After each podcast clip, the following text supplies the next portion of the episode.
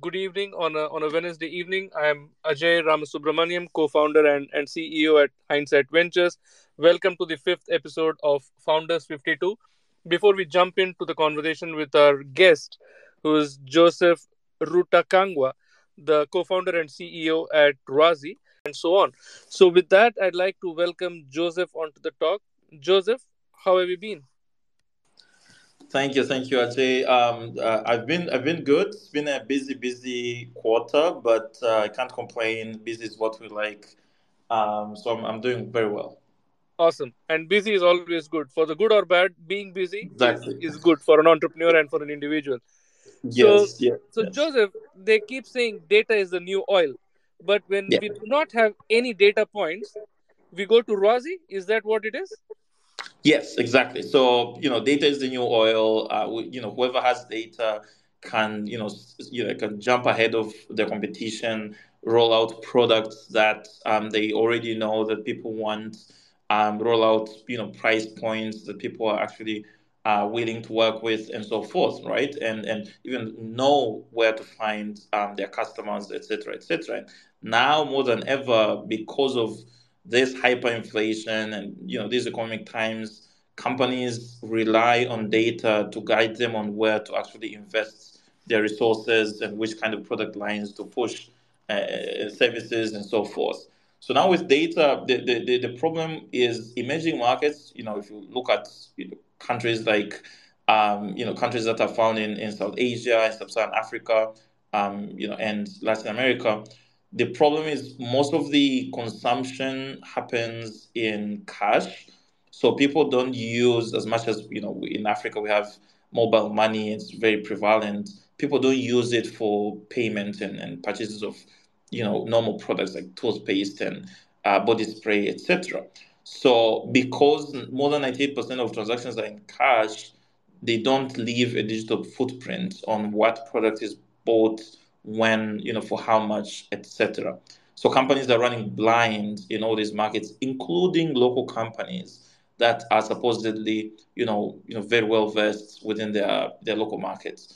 So you end up having a situation where uh, companies have to rely on anecdotal insights and you know where you, you, they say business development vp flies from the uk goes to nairobi looks around and then you know goes back to UK and writes writes a strategy on how to how to capture the, the market in, in Kenya, which is very expensive because you end up spending millions of dollars and falling flat on your face. So what Rwazi does in that space is utilize a network of local consumers, the, the buyers of all these products, to log their purchases using our mobile app and web app, log their purchases and log their consumption at home so that companies have visibility on how these guys are spending, how much they're earning, you know, how do they decide um, you know, spend on what kind of product categories, what kind of brands, why, how long do they keep them, etc., etc. And we've been doing that since 2021, and we see a huge increase in demand, especially like post COVID. Demand was much higher because companies were, more, you know, tightened, you know, backed against the wall because of the supply chain pressures, and then now we have inflationary pressures, and you know, in Africa, some companies, some countries have 50% inflation and plus. So with the same salary, higher priced goods, what do you choose to buy? And that's what everyone wants to know. Amazing. So if I want to go from point A to point B and I'm driving, I don't know how to get there. I have Google Maps. You're essentially building Google Maps or navigation for brands to get into the real world. So that's Yes. an exciting thing to do. How did you even identify that problem? Yes. So I, I I can map the problem all the way back to my time in, in secondary school where I had this experience where you go to the library or you go online and search for books or you know resources on you know Africa and won't find any. And to me it was like kind of uh, you know, like a terrible, terrible experience because, like, okay, are you saying that we don't have any footprint, we, we don't have any writers, we don't have any history that can be documented and, and loaded online? So it started with that experience, but the specific experience to, to data in, in, in the markets came when I was going through a postgraduate program at Lehigh University in 2013. And after that program, I started getting a lot of consulting um, work with uh, multinational companies that were expanding in emerging markets. And I was, you know, almost always the only African guy on the teams. And my job was find us a market in Africa and then tell us which product out of our portfolio of products can we roll out within that market at what price through which you know sales channels targeting what kind of consumer etc etc etc and you know lo and behold none of that information was available anywhere online right? Zero like almost zero uh, you know digital footprint of that kind of um, information. And i had to rely on ministries. You have like ministries of commerce uh, ministries of trade and so forth to get that information. They either had really high level macro information that is outdated, like five years, 10 years old, um, or they didn't have anything at all. And that's including national bureaus of statistics. And these are the guys who are supposed to actually have you know quite a bit of data, and they did not. So you know then we turn to chambers of commerce and traditional market research companies and so forth, but no one had the ability to cover a very very large you know, uh, geographical area with a lot of consumers. I'm talking hundreds of thousands, and at a very very high you know pace continuously, right? So, for instance, traditional research firms or you know chambers they would run a, what they call a study, which is maybe talk to a few people, run panels, and then use that to write reports, and that's it. But that's extra, and then you extrapolate. So, for instance, you um, talk to 50 people and then extrapolate on a city of 20 million. But when we use that kind of information and you roll it out, you know, through trade marketing and sales and so forth, it doesn't work. You fall flat on your face because there's a huge extrapolation that assumes that people in a city like Lagos behave the same, or people in Lagos behave the same as people in Abuja or Kaduna or and so forth and that's not the case. In Africa has huge variations. So I ended up realizing that the problem is much, much larger than I anticipated. More companies need this kind of data, and no one is actually paying attention how to provide it. And I teamed up with Eric, who's my co-founder, and we went through a long, long journey of figuring out what how do you actually capture the data accurately how do you go through the payments and it's a, it's a long complicated process and at the end we came up with Rwazi. Amazing. So for for a small matter of fact, you're competing with a several decades old company called Nielsen, which used to do yes. this globally. And, yes. and they see you as friends, partners, they see you as competitors. What's what's what does it look like for you to compete with someone like that? So for us, we actually do not um, see ourselves as competitors to Nielsen because we're not a market research firm, right? We don't write reports uh, we don't quote unquote conduct studies, right?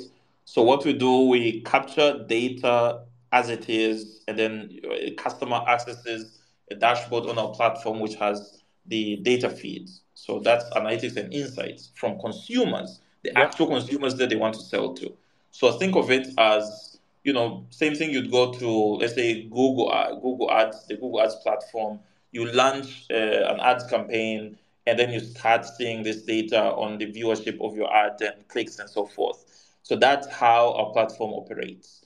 So we have mobile app for the for the consumers, and then we have a the dashboard for the for the companies. The companies see exactly which retail outlets have their products, or if it's a service company like a fintech app or a bank or and so forth, they'll see how many of the consumers are using their you know credit cards or you know, debit card and how many are saving and so forth. Right? They'll see the data feeds.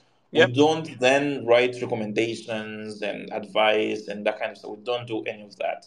And we don't extrapolate. So if you're if you're tracking, let's say, consumption across 10,000 households, we don't then say because 10,000 households are buying, you know, of, of them, let's say 7,500 are buying, um, you know, Colgate, therefore, you know, Colgate's distribution in Lagos is 75%. No, Lagos is 20 million people. So 10,000 retail outlets gives you, uh, 10,000 households give you an idea of where, you know, which retail locations close to those uh, households you can put your product and what those people want. Those exact people what do they want, and so forth. So in that sense, we are not we are a data analytics company. We're not a market research firm or advisory or consulting firm. So we don't compete with Nielsen. As a matter of fact, um, we you know would work with them to actually feed them with you know a lot of data that they can use to write reports and do other things. Great, and and and, and on that line or that note, I, I'm pretty sure that being in the industry, you would know this probably Nielsen was was facing a, a, fear of missing out because of which they've launched Nielsen IQ a few quarters back, which is basically a black yes. box that companies like yours could plug into or probably yours could kind of partner with. So I'm sure that Arion is yes. trying to play catch up with startups like like yourselves who have rightly identified yes. the problem, especially for for emerging markets and where if it's a research and insight based company, extrapolation may not necessarily yield the right kind of outputs or outcomes which management sitting yes. in a different country may want to kind of write a business plan or strategy on the basis of and and yes and continuing on the same vein i mean because in your case i mean even if you look at different content platforms which all of us are, are consuming with mobile and internet there's a huge demand for yes. Uh, contextualized content there is uh, user generated content yes. i mean if you look at user generated content from a news and reporting standpoint citizen journalism worldwide has taken it a, a different course by itself and likewise, when you're doing insights and information from the consumer for the consumer, how is it pursued yes. by brands? So that's the most valuable part. So that's why we're in business. So we're in business because uh, so we tried so many models before ending up with the consumer model. So we tried um, because I had both from Nielsen when I was a consultant, I was buying you know reports from Nielsen and hiring Nielsen to do the the polls and all those things and it wasn't working. And we realized it's not working because you're getting someone else to tell you what someone else is thinking. That's not correct. You need to get it from the horse's mouth. Yep. Right. So you know, we we started with okay, can we hire you know a bunch of young people, you know, and pay them monthly, and then have vans, put fuel in vans, and then drive them around the city, and then get them to um, to map, quote unquote. We call it mapping. Get them to map. The problem is these guys, you'd you'd drop the quality of data would drop by 50% just by having someone else tell you what someone else is thinking. So if I ask you, um, you know, Ajay, what kind of soda, you know, do you have in your house? Just by me being in between you and the submission, you're dropping the quality of data by 50%, right? Mm-hmm. So we decided, okay, that that model doesn't work, and you know, it has now operational, you know, inefficiencies such as if you want to track a million people, how many people are you going to need to talk to a million people? That's, that becomes a disaster. That's why companies like Nielsen can't do it. So we ended up having um, a model where you have to have the actual consumer who is who like if I'm using Colgate, Unilever, which has Pepsodent, wants to move me from Colgate to Pepsodent. So they want to know why I'm using Colgate. They want to talk to me. They don't want to talk to some research guy or someone else who you know who ask me no they want to talk to me and they want me to let them in my house and show them you know how am i using what kind of tube what kind of uh, mint is it mint is it herbal da, da, da. and then how often they want to to like dive into my experience in my home right and that's where the value is so for us you know we talk to we have a you know a lot of fortune 500 companies and and other companies of different sizes and mm. we ask them why did you pick Rwazi? And they tell us because we were getting data from the actual target consumer that we want to flip, right? And that that was is where we changed um, we changed the model. And I'm sure that your your stints with uh, Pernod Ricard did play some kind of role because when you talk of yes. aspects like route to market and so on, which is at the yes. core of, of what you do, I'm sure that that yes. uh, that did help you in some way who who would be your top five customers and, and how do you think they have benefited from you pre Rwazi to now with you? Yes, so you know our top five customers we have uh, work with companies like Mastercard, Estee Lauder, P&G. We track products for um, a bunch of companies like that, Marubeni and such.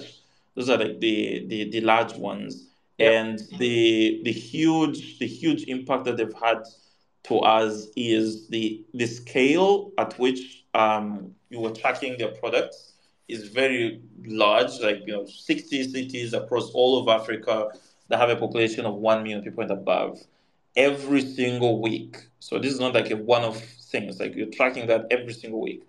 And that scale enables has enabled us to uh, grow, right? So the model that we picked to run the company is get the customer to drive your growth.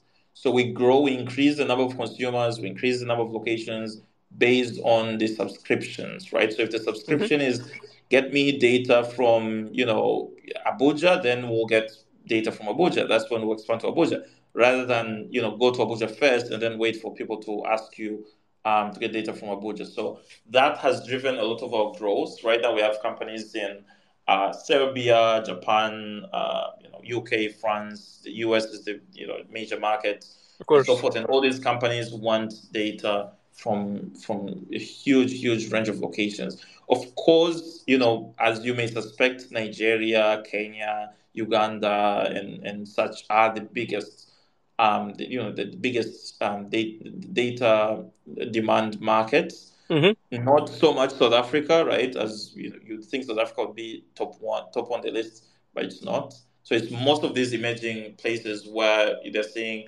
you know, brands aren't established, certain types of products or banking services um, or such aren't well established.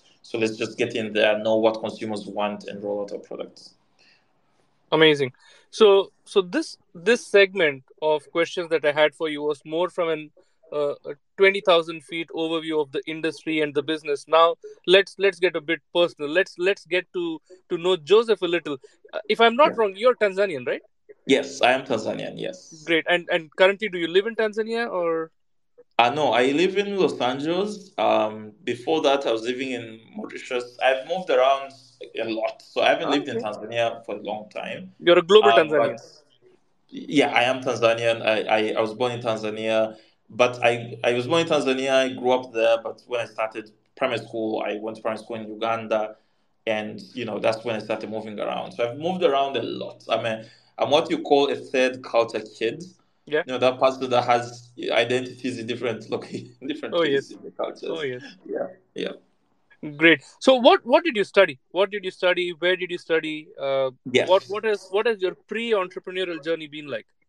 Yes. So before um before entrepreneurship, I is there such a thing? Because I started running businesses. So in 2010, I finished high school. I finished my exchange year in the U.S mm-hmm. um, high school, went back to Tanzania. Um, I couldn't get uh, full scholarships to university, so I got full tuition scholarships, but that wasn't enough to you know to pay for the rest. And you know, as you may suspect, in the US they think, okay, let's say the cost of university is sixty thousand dollars. If I pay if I if I pay fifty thousand dollars, you can come up with ten thousand dollars a year.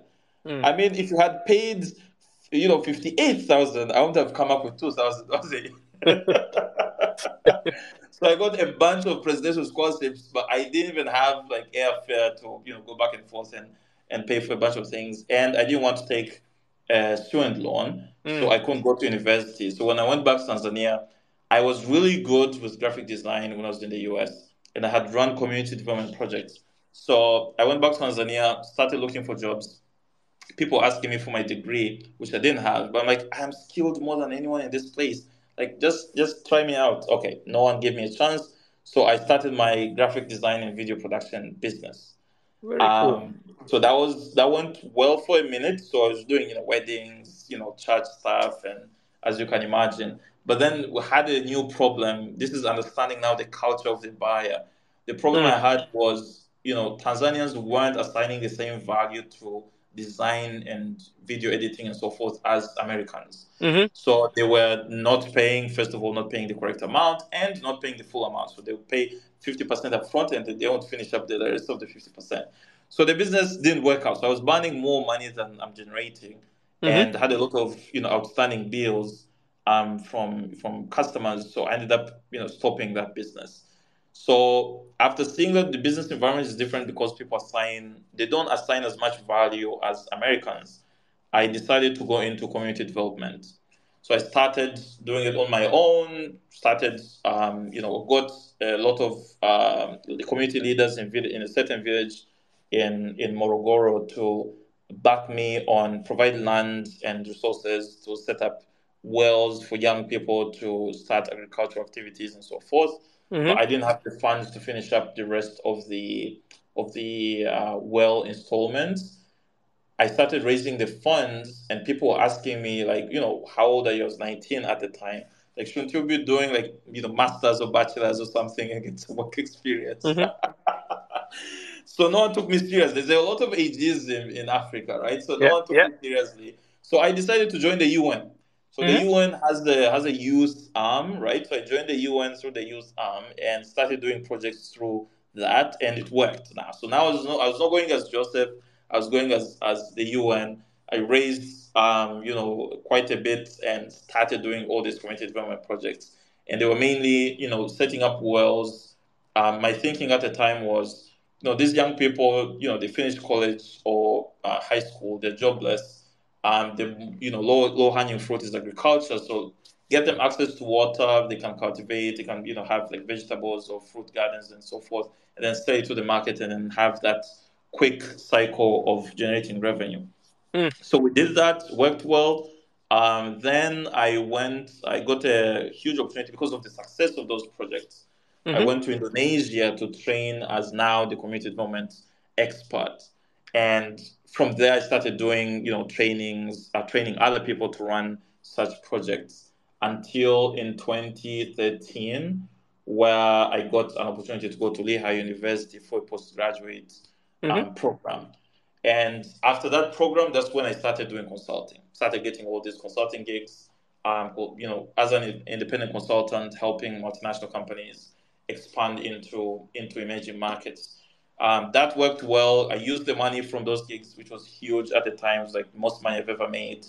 Uh, invested in agriculture, you know, like rice farming, maize, and every single one of my ventures failed terribly. And the failure was like, for instance, rice. I had a, I had like hundred acres of rice, you know, and and you know we have in Tanzania we have the Maasai tribe, and these guys mm-hmm. do they move from place to place, right? So they they moved like 200 it was 400 like two groups of 200 cows each. Yeah. they ate the entire field. So we just and you can't sue them because these guys have a you know a lot a lot of money and they can pay off judges and all that stuff. So I ended up making a lot of losses in agricultural ventures, so I, I quit agriculture and I was done with that for good. Then started a wealth management firm, and the opportunity I saw there was people in Tanzania lose a lot of money in uh, from retirement. So they retire at 60, maybe yep. they get their pension at 61. By 63, they don't have a dime, right? Mm. 65 at best. The reason is because they give out their money to their kids. They start, you know, finish up building the house, you know, finance their relatives. So they lose all their money and go broke by 65. Mm-hmm. So I started this, and they don't have any idea about the bonds at the central bank. They don't have any idea about the stock market or any other investment instruments. So I started this wealth management firm to help the retirees, you know, you know, sort out their cash and make sure they don't go bankrupt. But their kids came after me, like, you know, you, you're, you're, you're ruining our. You're the you're bad guy. Our, our payout. He's the bad guy. exactly. So I was threatened, you know, to to you know close shop. Otherwise, uh, you know, you get attacked and things like that. So I ended up closing shop. So after doing a lot of stunts, I was like, okay, this this piece of Africa doesn't work for me, right? I need to switch a country. I need to go somewhere else and then do business in a different country where you know the consumer culture, the business culture is completely different, the mindset is different. So that's how I moved to. Um, at that time, I got a full sponsorship to go to the African Leadership University, and it's in Mauritius. At the time, they were starting it. Um, and I was like, yeah, this is a good, good um, way for me to actually switch the environment and be in a different location and start building from there. So I went to um, ALU to start the, the university there with the, the inaugural class, excellent experience.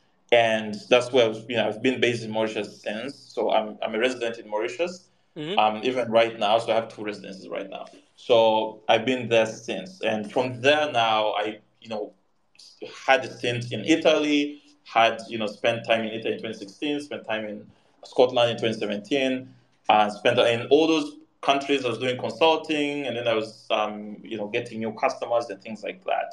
But with my base being Mauritius, so I stopped having my base in Tanzania due to all the failures I had. And after all that moving around France, South Africa, and so forth, then I ended up, um, you know, with with Rwazi in 2021, and then relocating to the US. Um, because because and the relocation to the US was when we started Rwazi in 2021. I was based in Mauritius. The company was Mhm. always a US company, but I was living in Mauritius. And my idea was Eric and I were like, okay, we're Africans. We're going to start an African startup for Africa, by African, you know, with African product, like super, super um, patriotic and all. Oh yeah. But African businesses weren't that interested, right? uh, That's and true. we kind of saw this coming, but we didn't know that it would be to the extent that even if you have a product that's obviously superior, uh, Yeah. people will jump on it. In our first customer, so we were doing a lot of outbound in Africa without getting anywhere. And we started getting random inbounds from LinkedIn, from Mm. companies in the UK and the US and so forth. And that's when we realized we're actually in the wrong market. It's not, you know, like as a startup, you'd think that maybe you have a problem with your product or your business model, your pricing or something. And we're struggling that maybe there's a product here. Yeah. But the, the problem was we are targeting the wrong consumer profile, like the wrong customer profile. Yeah. So when we switched our attention to US companies and UK company, European companies and so forth, you know, everything boomed, business boomed, right? And we're like, okay, so this is this is it. We're going to switch. So we relocated now to LA. Um, and and now the funny thing, after we had large companies as customers, then the African companies came. Yeah. That's how it works, So- my friend. For emerging markets, whether you are in India or in Yes. any part of Africa, they want to see you succeeding in, in Western world, and if it works there, it, yes. it should yeah, work it's Very you need to make those tweaks and changes, but then the, the, the credibility level is one notch higher. So I know. get yes, that. I get yes, that. yes. So that was So- that was the experience. That was the experience. That's how we ended up. Um, So- ended So up where I am Joseph, before before you started Rwazi, with right after you graduated from high school, you knew how to to build the website for Rwazi a decade later, given your Yes. graphic designing kind of background. You Yes. you work with a lot of people. You're foot soldiers, which is a new question Yes. I'll come to. But when you worked with the community, you knew how to deal with people.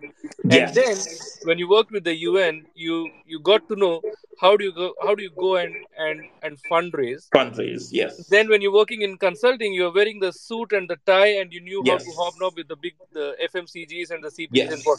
So basically, Yes. all of that was your practical training ground leading up to Rwazi maybe about seven or eight years down the line. Yes. Correct. And you Hundred percent. And you failed. You Yes. you you raised money and you lost Yes. money as well, which also is a big, Yes. big learning because a lot of times raising money is probably not as difficult than losing money, Yes. which is very difficult. And to digest that is an even bitter pill to swallow.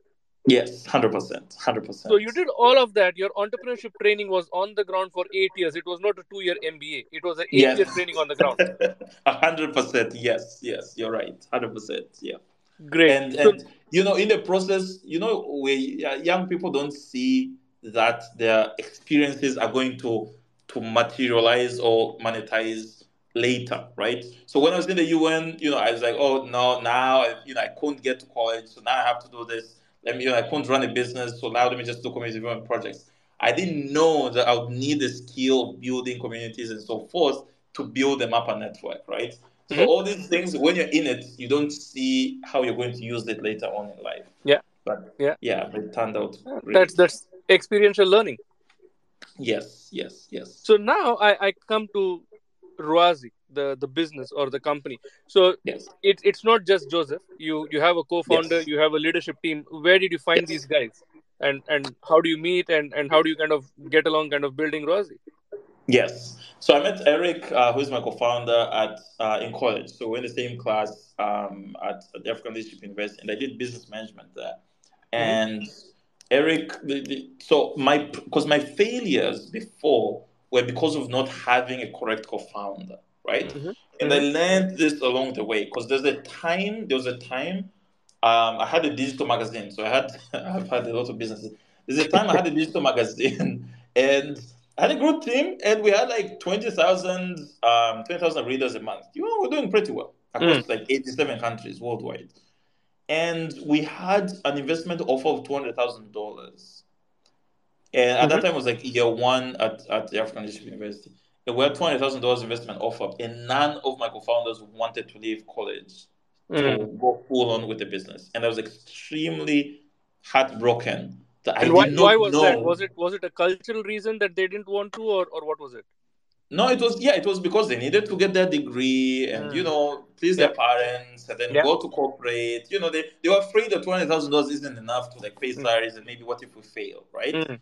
Mm. So at that point, I it was like so clear to me that I need someone who is absolutely insane. Like the insanity level has to match my level or more, right? Yeah. Someone who doesn't like high, high, high, you know, level of the tolerance of risk, um, and has huge dreams and is willing to flip mountains to get there, right? Mm.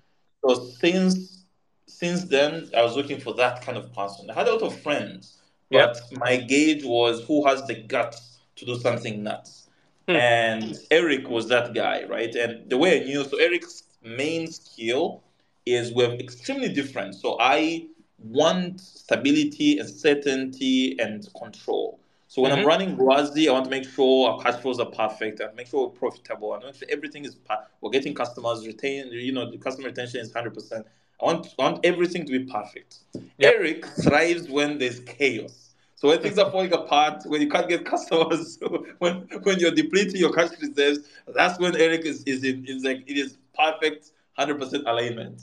And I needed someone like that. I needed a fixer. I needed someone who thrives in chaos because I don't thrive in chaos. And when things fall apart, and I had seen this with my ventures before, when things are falling apart, I don't know how to, like, I don't know how to fix them from my wins, right? So I need to have calculated for it before. So when I met Eric and through, you know, through our work, we started working and consulting together. And I would see how he saves the day when everything is fall, you know, when, when the sky falls and and you know maybe we've run out of car, we spent more um, cash on a project than we need, and we still need the same deliverable and so forth, or the timeline is crushed. I would see how Eric, like how Eric thrives in that kind of pressure, hmm. and that's when I realized and how and Eric has a huge because he's a fixer, he has a massive ability to get funds, right? Hmm. So for me, I have if I want to raise funds, I have to calculate, I have to do research, I have to have my pipeline, I have to work through the pipeline. So I'm super organized. Eric will get if you run out of money, let's say you know in the evening, and you yeah. need like you need you have a cash gap of let's say fifty thousand dollars. Eric will get it by tomorrow morning at eight a.m. Right? it's like magic. it's like magic. It's like magic. And I needed someone who has that kind of ability, a fixer. And that's how I was like, okay, Eric, Eric is my guy. And he has now in terms of like technical expertise he worked in capital markets. Yeah. so he has a very very big understanding of finance and money and raising money. And he's not shy. You know like my my disadvantage was based on my upbringing we were raised not never to beg never to ask right? So yeah. so like when i'm learning you know i've learned from eric all these years but you know like by default i was the kind of guy who would, you know, if you go homeless, you'd actually be kicked out of your house and you go homeless. Mm. But Eric is the kind of guy, if he's behind on rent, he'll just call up his friends, like, help me out. I'm behind on rent. I'll pay you back with interest, you know? Yeah. so it's like, you don't need, like, that's a very huge sales skill that, yeah. that, you know, traditionally or by default, the way kids are raised in Africa, yeah. you don't have it, right? Yeah. Yeah. So I had Eric, partnered with Eric and I, I initially we had because we were working on similar projects. We mm-hmm. said we need a data portal where we just like aggregate all the data and, and so forth. But then we found that you know there's no way to actually get the data because the data doesn't exist. So we need to fix how to collect it and then have the the platform uh, afterwards.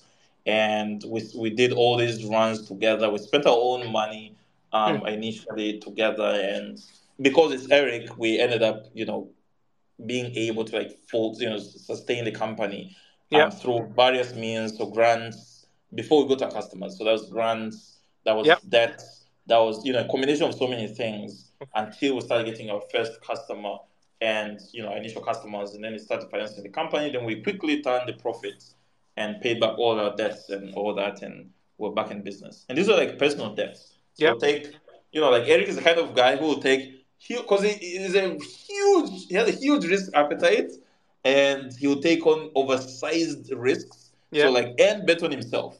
So you know, I'll take that. It's on my head. If I don't pay, you take my shoes and my belt. But you know, Joseph, you you basically you asked for it because at the beginning of the conversation you said you wanted someone more crazier than you and yes, yes, yes, yes. And I'm the luckiest guy alive. I could not have run Rwazi without Eric because I can run when things are going correctly. I can make sure the ship is sailing, right? Yeah. But Eric comes in when the when the bomb has hit the ship and the ship is now cracked in half. and you don't have lifeboats. So Yeah. now that's where Eric comes in.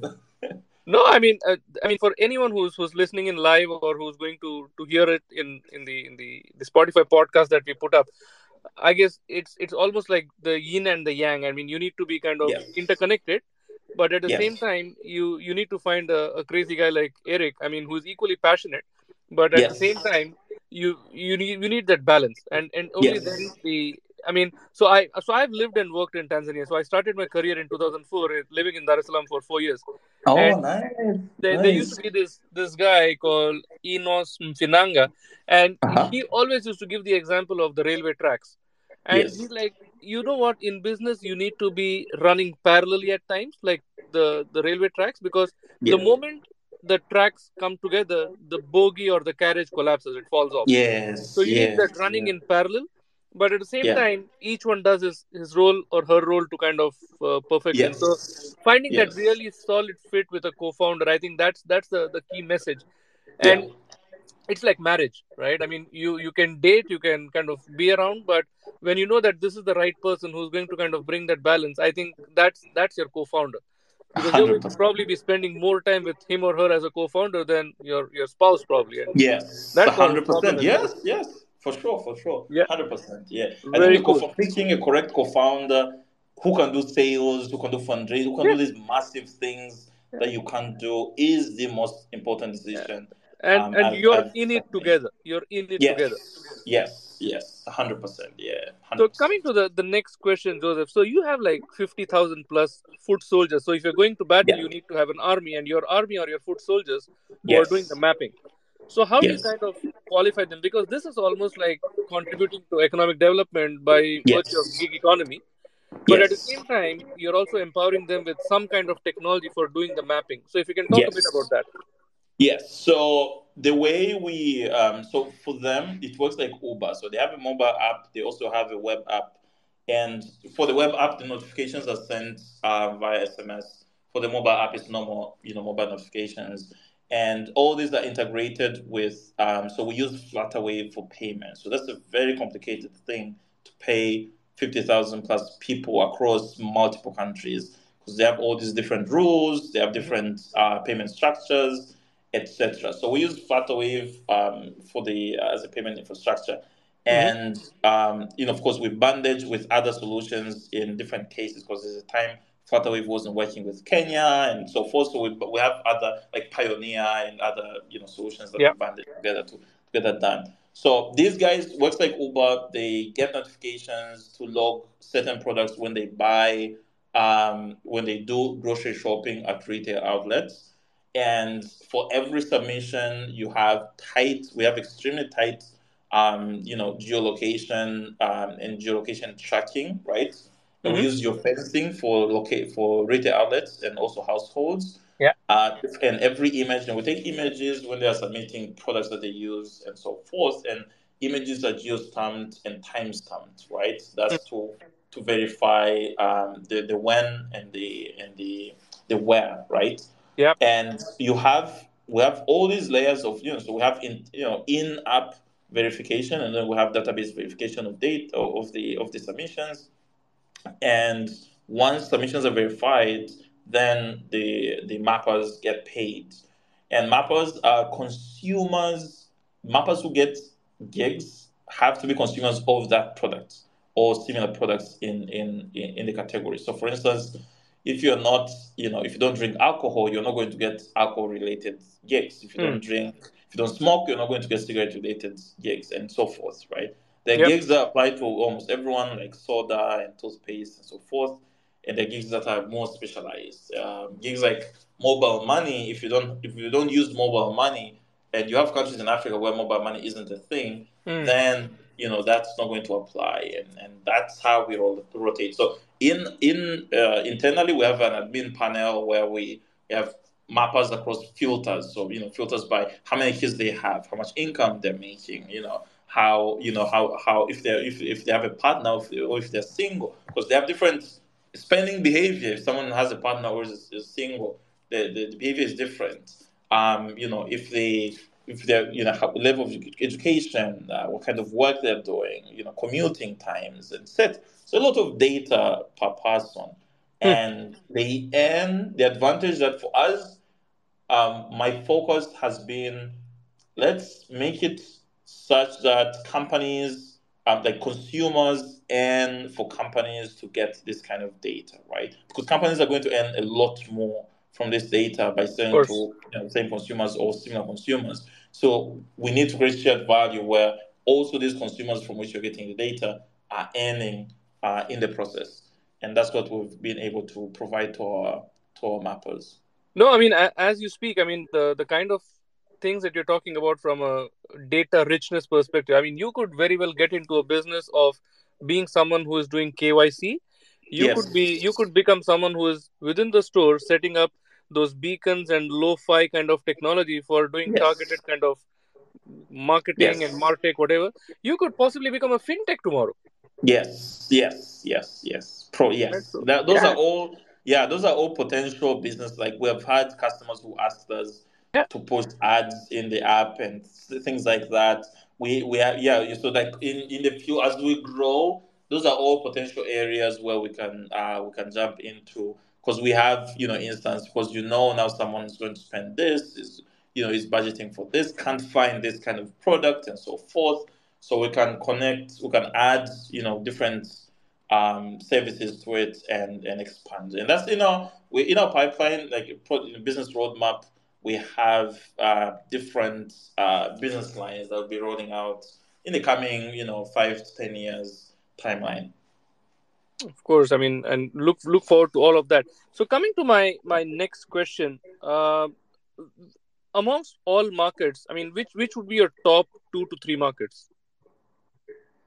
so for us we define market as where we get customers from Correct. and that's the US, UK, and right now France. So US, UK, and France are you know the, the highest concentration of the companies that you know that, that are looking for data from uh, from this market from uh, where the consumers are. Hmm. And in terms of the concentration for us, concentration of consumers is determined by subscriptions from companies. And at the moment, um, the highest um, concentration is uh, you know Nigeria, Kenya, Uganda. So those are the top Hmm. three. Um, Okay. And of course, following that, you have Ghana, and then you have uh, Tanzania, and, and so forth. But those are the top three terms of where these companies want to get data from.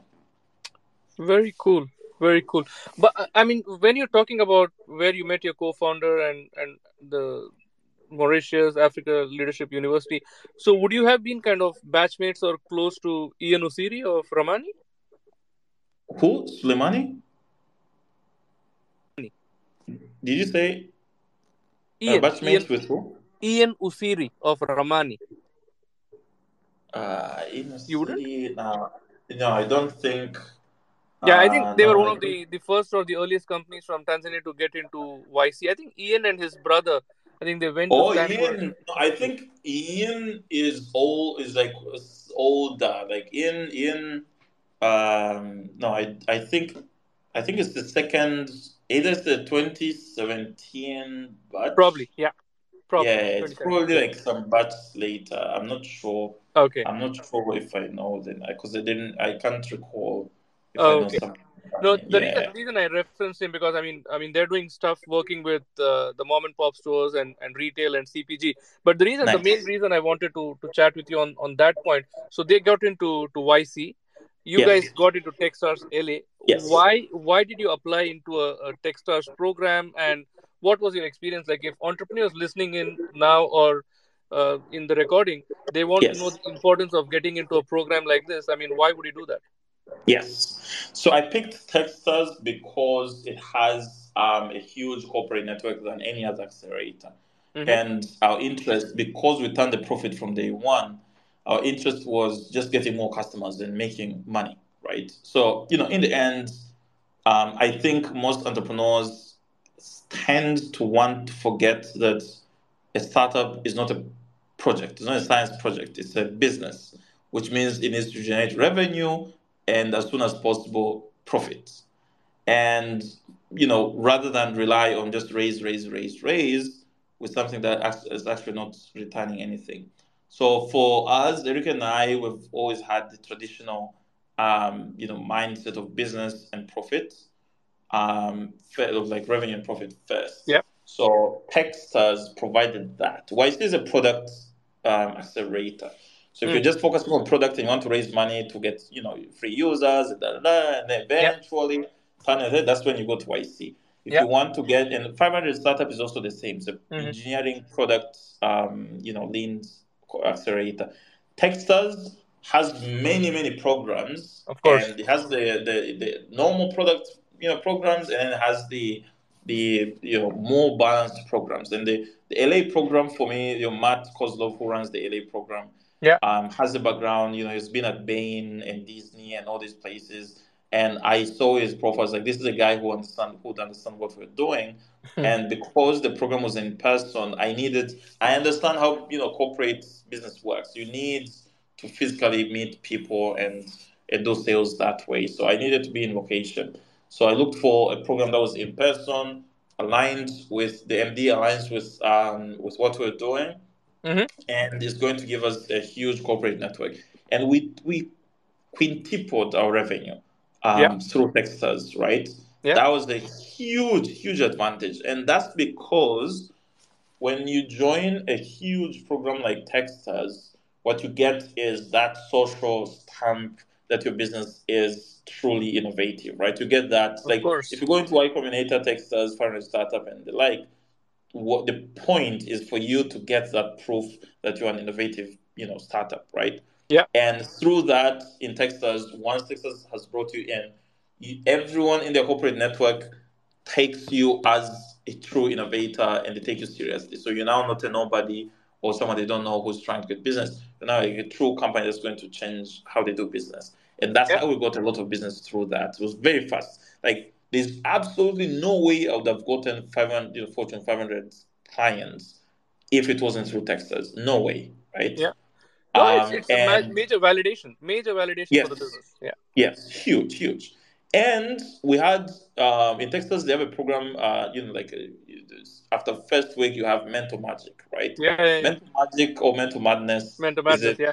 Yeah, it's a period where you talk to 150 different mentors. Yeah. Now you have to understand that the mentors you're talking to, like that's why I picked the LA program Mm. because the mentors in the LA program are people who have sold companies of 500 million, you know, people who have hundreds of millions of dollars, running hundreds of millions of dollars or billion dollar companies, Mhm. right? Mhm. And these guys are telling you their help. You know, you, the point for you is not pitching them your business. The point Yeah. is telling them all your problems and challenges so they fix.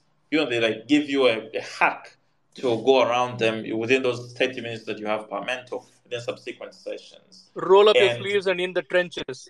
Exactly, exactly. And you have no idea how much those three weeks of mentor magic, like you come in at this level, you come out, like for instance, we were selling our packages at $1,000 a month, subscriptions. Mm. One of the mentors was like, no, they, look, let me look at the thing. They looked at the dashboard, was like, no, the, the data is too valuable to be sold at $1,000. Change everything to $10,000 minimum. Yeah. And we did. For us, we're like, okay, uh, you know, you've sold the country at 500 million. Yes, sir. I'll, I'll, I'll do what you, yeah, I, makes sense. I'll do it.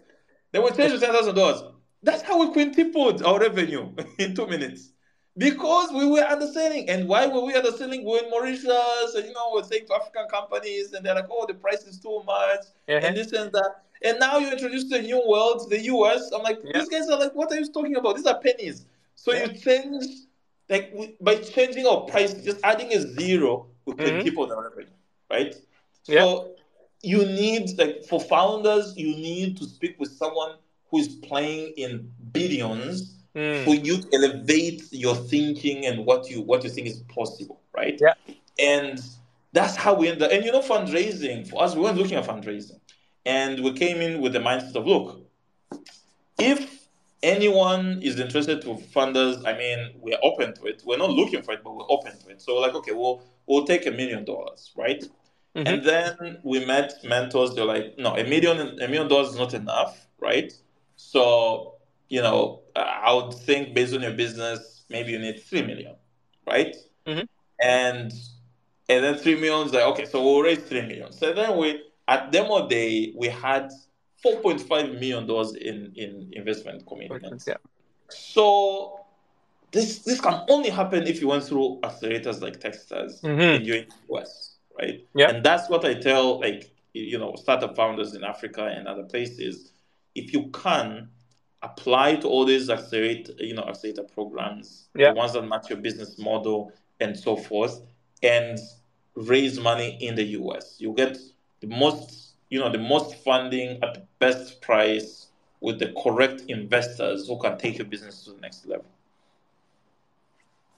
that and and more than that i think pricing as a discovery business so one of the challenges i mean we have been operating programs in in africa for the past better part of last two two and a half years the Yes. the challenge if you compare it with north america or probably even india uh, if you look at first time entrepreneurs who have who have gone to decent universities and colleges Yes. the kind of peer network that is available in Yes. in the US or Yes. Asia for that matter is is lacking. I mean, someone who has left the borders has left. He's not coming back, True. and that is a huge miss for young people who are building for the first time in the continent.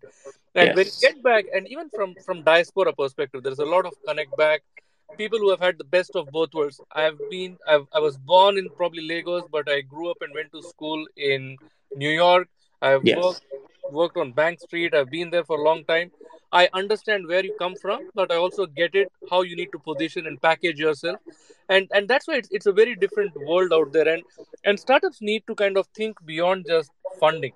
I mean, Yes. like you said, right? I mean, someone who has built a, a billion dollar uh-huh. company and exited it, probably he, Yes. he or she knows a little bit more or better than you, and they Yes. can give you those little nuggets, which is just like adding a zero to your pricing, which you probably would have never Yes. thought of, and that completely changes the game for you.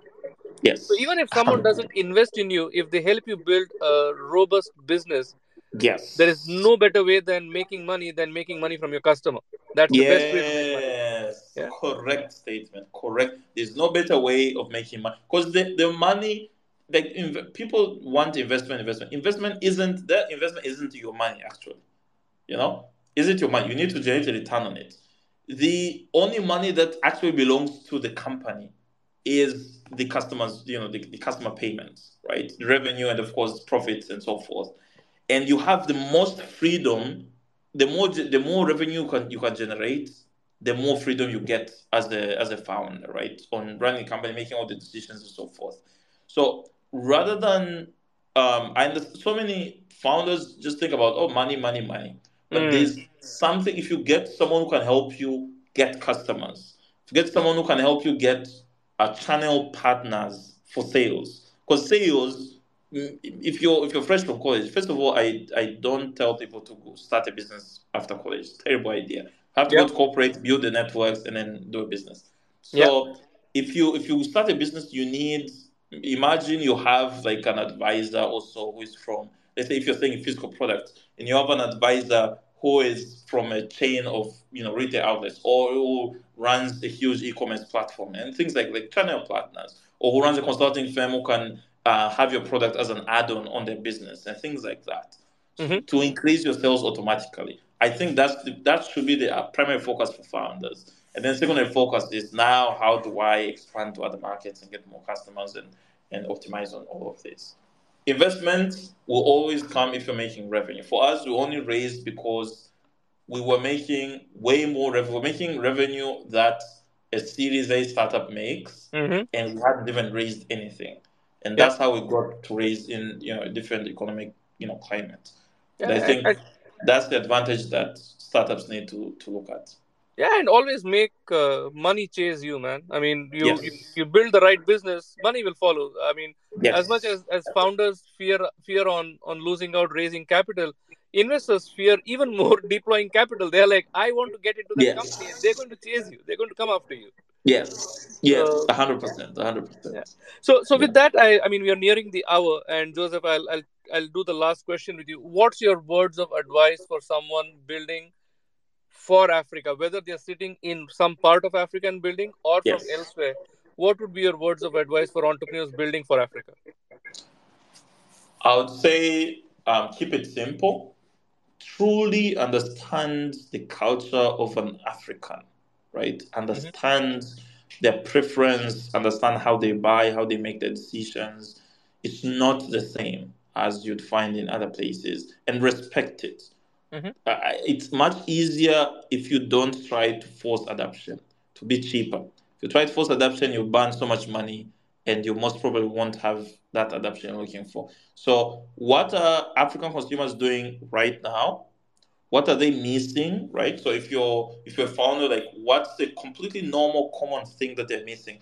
I look at people who try to sell, you know, cryptocurrencies and, and you know such things. I'm like, Yep.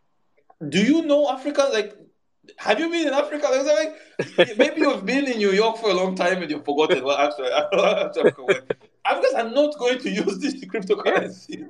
The two people who are on Twitter Spaces, the the the, the Joseph and Ajay, those are not the actual actual normal Africans. Those are like the the one percenters all the time, right? The normal everyday African. Do you know, everyday African drives, even if that person drives the V8 or a Range Rover, they Mhm. will still use charcoal to cook. They Yeah. will still go to buy products at the local market. They're not going to go to a supermarket. So Mhm. if this person who drives the Range Rover uses cash, doesn't use credit cards, doesn't Mm. buy from a supermarket, why do you think they're going to use the you know Ethereum and, and the Bitcoin and all the money that they cannot see yes, or touch or you feel know?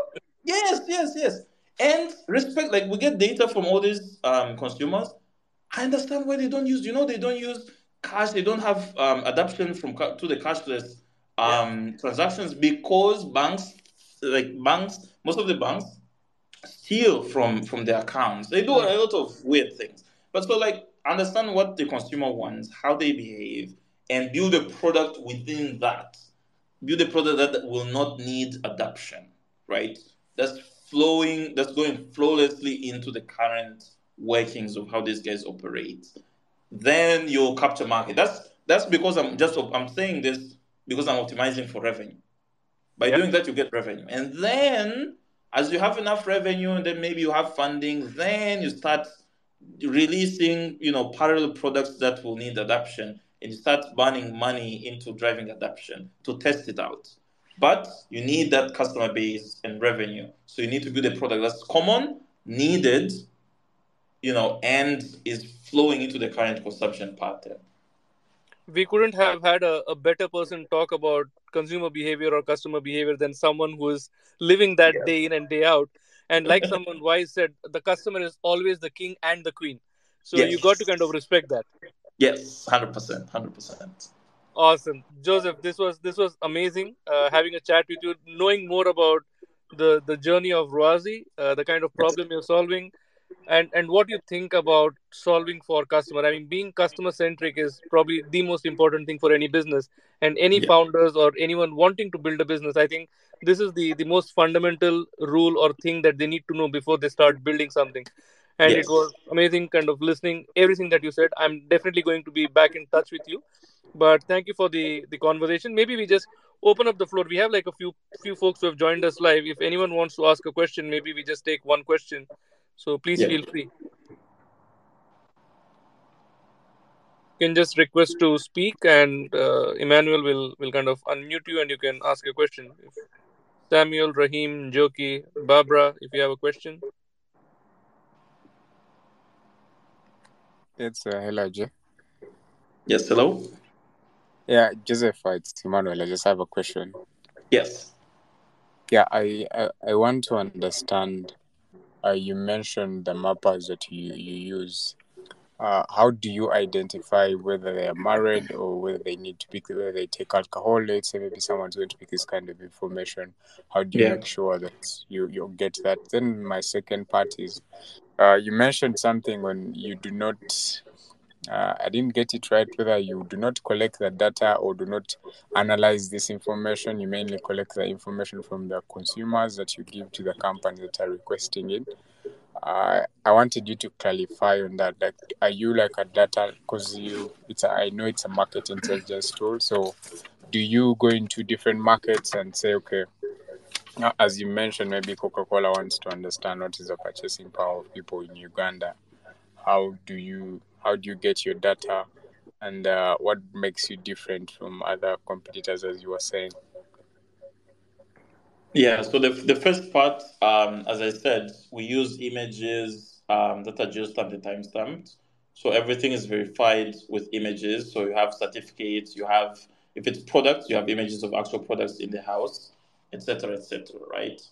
Um, so that's the first part to verify the um, the information submissions that mappers are doing, whether it's profile submissions, um, whether it's uh, the product submissions that they have in their homes, which soap are they using in their bathroom? That's an image. You know what you know beer have they stocked in their house and so forth. Those are images.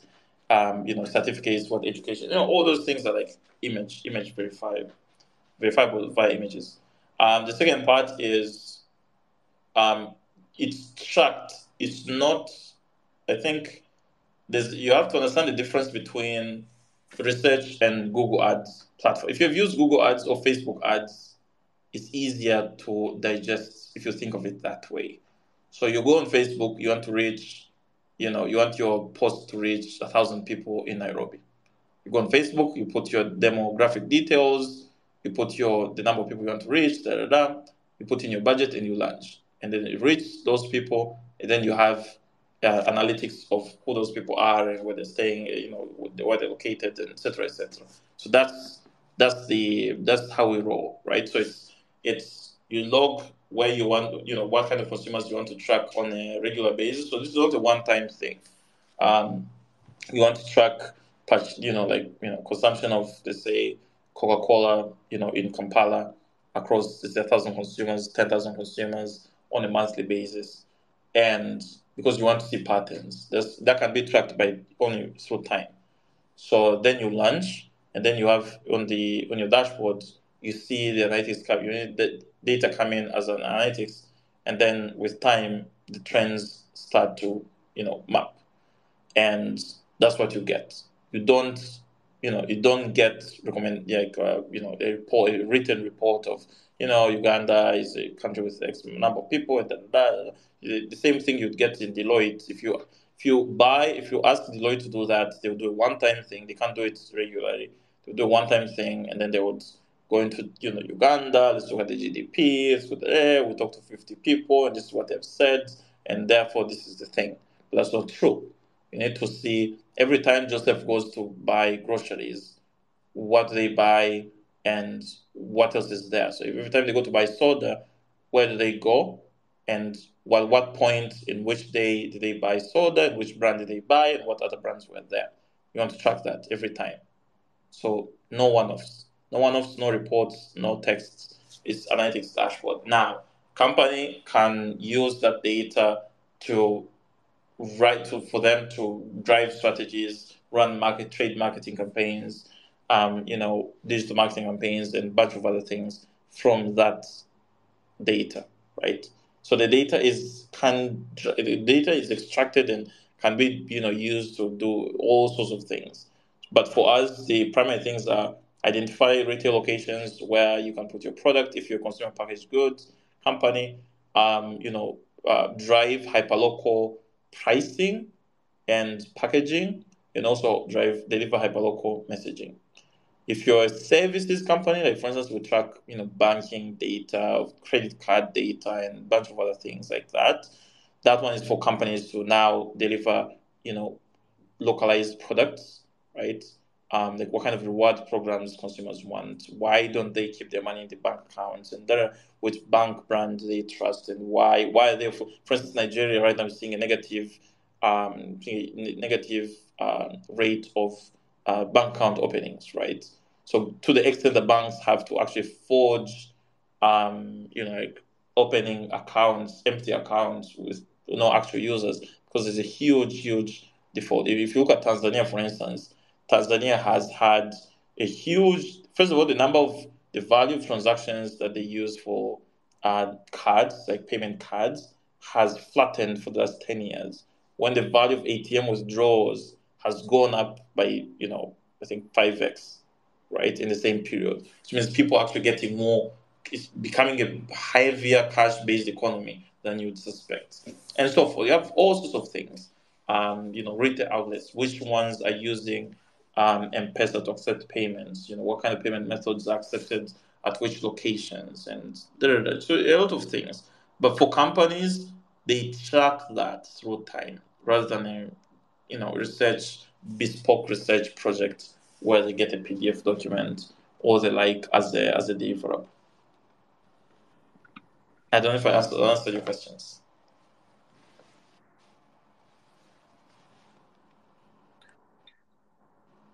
No, Joseph, I think that was pretty elaborate and, and covered a lot, lot of points for sure. Excellent, yeah. excellent, excellent. So, all right, I think uh, thank you, thank you. Useful information nuggets.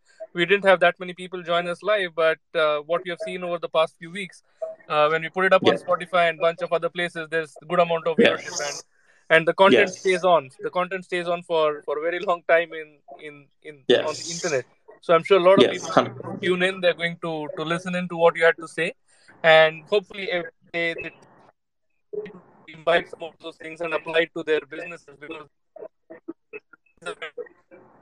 over the past few years, but the several years before that, which kind of readied you to to build the company. So thank you so much for sharing your your experience yes. and and knowledge, and have a nice evening. Have have a good one. Thank you so much for having me. I appreciate it, enjoyed um, talking with you, and really looking forward to having more conversations in the future. Have a amazing, amazing. And for our viewers, right, we'll, be back, yeah. we'll be back next Wednesday as as we have been doing over the past five weeks. Every Wednesday evening at at nine o'clock uh, East Africa time, we. we I don't say been there, done that because but their journey, their or building in Africa and for Africa. So tune in to Founders 52 every Wednesday evening at, at 9 p.m. East Africa time. And until next week, thank you. Awesome.